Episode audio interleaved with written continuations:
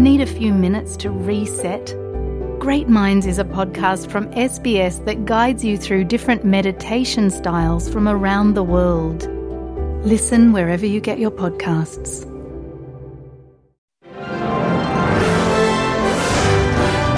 You're listening to SBS on the Money with Ricardo Gonçalves.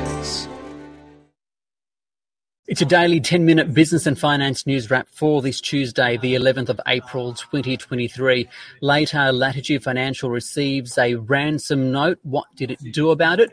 But first, to scams. And the Australian Banking Association has launched an awareness campaign about the growing number of scams out there. The biggest to be worried about include bank impersonation scams, e-toll scams, investment scams, and invoice scams. So what can you do about them? How do you spot them? And what's the role of banks in all of this? For more, I spoke with the ABA CEO, Anna Bligh. Um, the toll one is um, very common. Uh, and what's interesting about that uh, is that um, one of the things that scammers try to do is to create a sense of urgency so that your normal caution um, doesn't kick in. So they'll send a message saying something like, you have um, just purchased um, a new laptop. Uh, call this number and you say, I didn't buy a laptop. So you quickly ring the number and you're suddenly talking to a scammer. Similarly, you, many people will be familiar with the one that says you have unpaid tolls. Um, and no one, you know, people get worried. Oh, I thought I'd paid that bill. What happened? So they make, they call the number. Uh, there's another one where people, um, where the scammer sends a message uh, to somebody saying, "Mum, I've lost my mobile phone. I'm using my friend's. Can you call me on it?" And that, and then says, oh, "Mum, I haven't got any money. You know, can you send me twenty dollars?" Um, and one of the worst, I think, is where uh, very sophisticated groups are now using the telecommunication system to um, impersonate a bank. So to come into your bank thread and to tell you that uh, there is money coming out of your account. They think it's a scam. You need to transfer money out of your account very quickly. And people are, you know, you can really understand why people would get caught by that one. Um, but there's a very, very important fact here, and that is that your bank will never, ever call you and tell you to transfer money out of your account. If they think you are being scammed, they will freeze your account.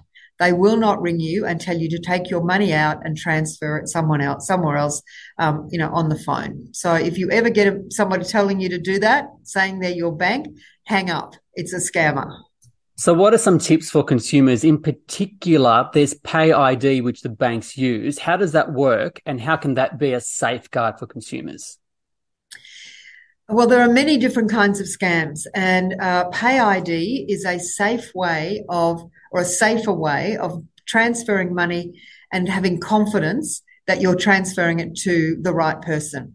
Because there is a scam going around where the scammers can actually intercept um, an email from, say, your plumber, um, change the banking details of the email of the invoice and you think you've paid the bill and it's not till 30 days later when your plumber says you haven't paid my bill.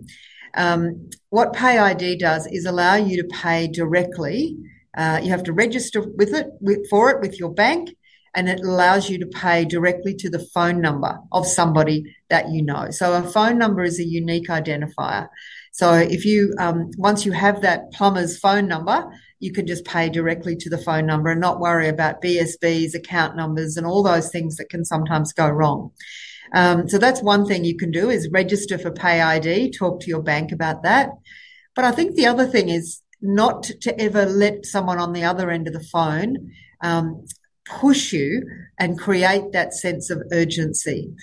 If you feel someone is doing that, just pause, just take a minute and if it doesn't feel right, it's probably not right. You can hang up and then ring your bank. Um, and your bank will be able to tell you straight away, no, we haven't been doing anything on your account. So you know that you've um, you've saved yourself from a problem. If someone is scammed, what then is the role of the bank? Will they ever see that money back? If you if you think that you've just transferred your money to a scammer, um, then the, you should call your bank as quickly as you can. Because, so, as I said, sometimes these are very, sometimes they're amateurs. Um, and the bank can see where the money has gone. They can contact the other bank and have the money frozen and sent back to you. But some of these are very sophisticated criminal outlaw gangs operating in other parts of the world. And you may find that the money that you, the banks can actually see where it went, but it's now gone onto a, a dodgy crypto platform, you know, in a in another country, and they, the bank can't get it back. Um, so speed is very important, and which is why you know because the money can be gone so quickly. It's why you really need to just stop and think: Does it feel right? Can you hear alarm bells ringing? Um, you know, listen to your gut, and if you've got even a tiniest doubt, hang up. Um, you know, ring your bank, and you may find you've saved yourself a lot of money. Final question. Someone listening or watching this thinking, hey, this sounds all too scary. Technology's changed so much. There's so many scams out there. How do we install confidence in them in the banking system? Uh, well, I would say that there are literally millions of scams um, that never make it to a customer. Um, Australian banks are very, very safe by global comparisons. Unfortunately, you know, banks, once upon a time, bank robbers turned up at the front door of the bank with a sawn off shotgun. Uh, people have always wanted to try and rob banks of other people's money. Now it's a different, very different um, sort of uh, way of doing it. But the same things apply. Banks work very hard to keep your money safe. One of our major banks estimates that they, on average, every year, um, repel 600 million, 600 million attacks on their cyber security perimeter. Now, some of that are, are attackers trying to get into scam, others are trying to get into steal identities. But that 600 million uh, are ones that you never see. Unfortunately, from time to time, these scammers, they not only, it's not so much that they get into the bank system, it's that they find a very tricky way of convincing you to voluntarily transfer your money out of the country off to someone else. It could be a romance scam. It could be an investment scam. Um, you know, people telling you this is an investment where you can learn, earn, you know, a 15, 20% return on your money. If it sounds too good to be true, it probably is. So banks work very hard and invest a lot of money in keeping their cyber space safe. But what they can't do um, is protect you from yourself if you rush in and do whatever someone on the other end of the phone tells you. So slow it down. And if they keep pushing you to go faster, it's not your bank. It is someone trying to take your money. Anna Bligh there, the CEO of the Australian Banking Association. Now to the Australian share market, which had a good day. The S&P ASX 200 up by 1.3%. Gold producers leading the charge. Newcrest Mining up by more than 5%. It follows a revised takeover offer from Newmont at the value of $32 billion. For more on the day's market action, I spoke with Jamie Hannah from VanEck. So the US was actually open last night. Um, they don't actually celebrate Easter Monday, and the market was up. That's a good start for the for the market in Australia.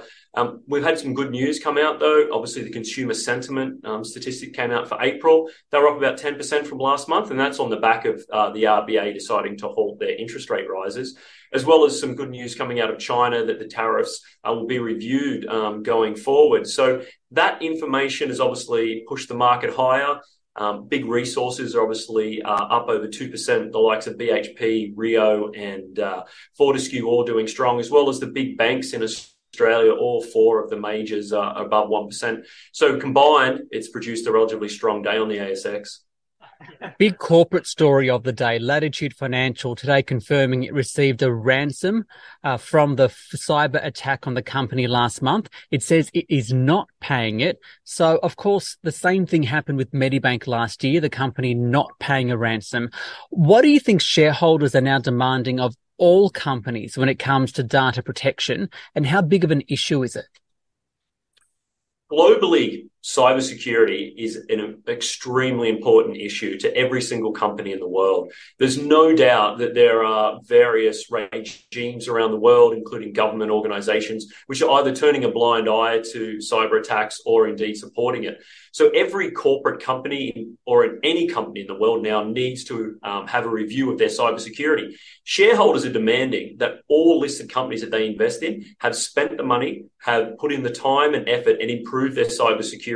And it's not just their cybersecurity; it's also training of their staff because a lot of access to um, the gateways or the keys to a lot of these cybersecurity attacks are through individual staff members clicking on links or or carrying out something that's it's been sent to them. Now, anyone can be, um, you know, a victim of a, of a cyber attack.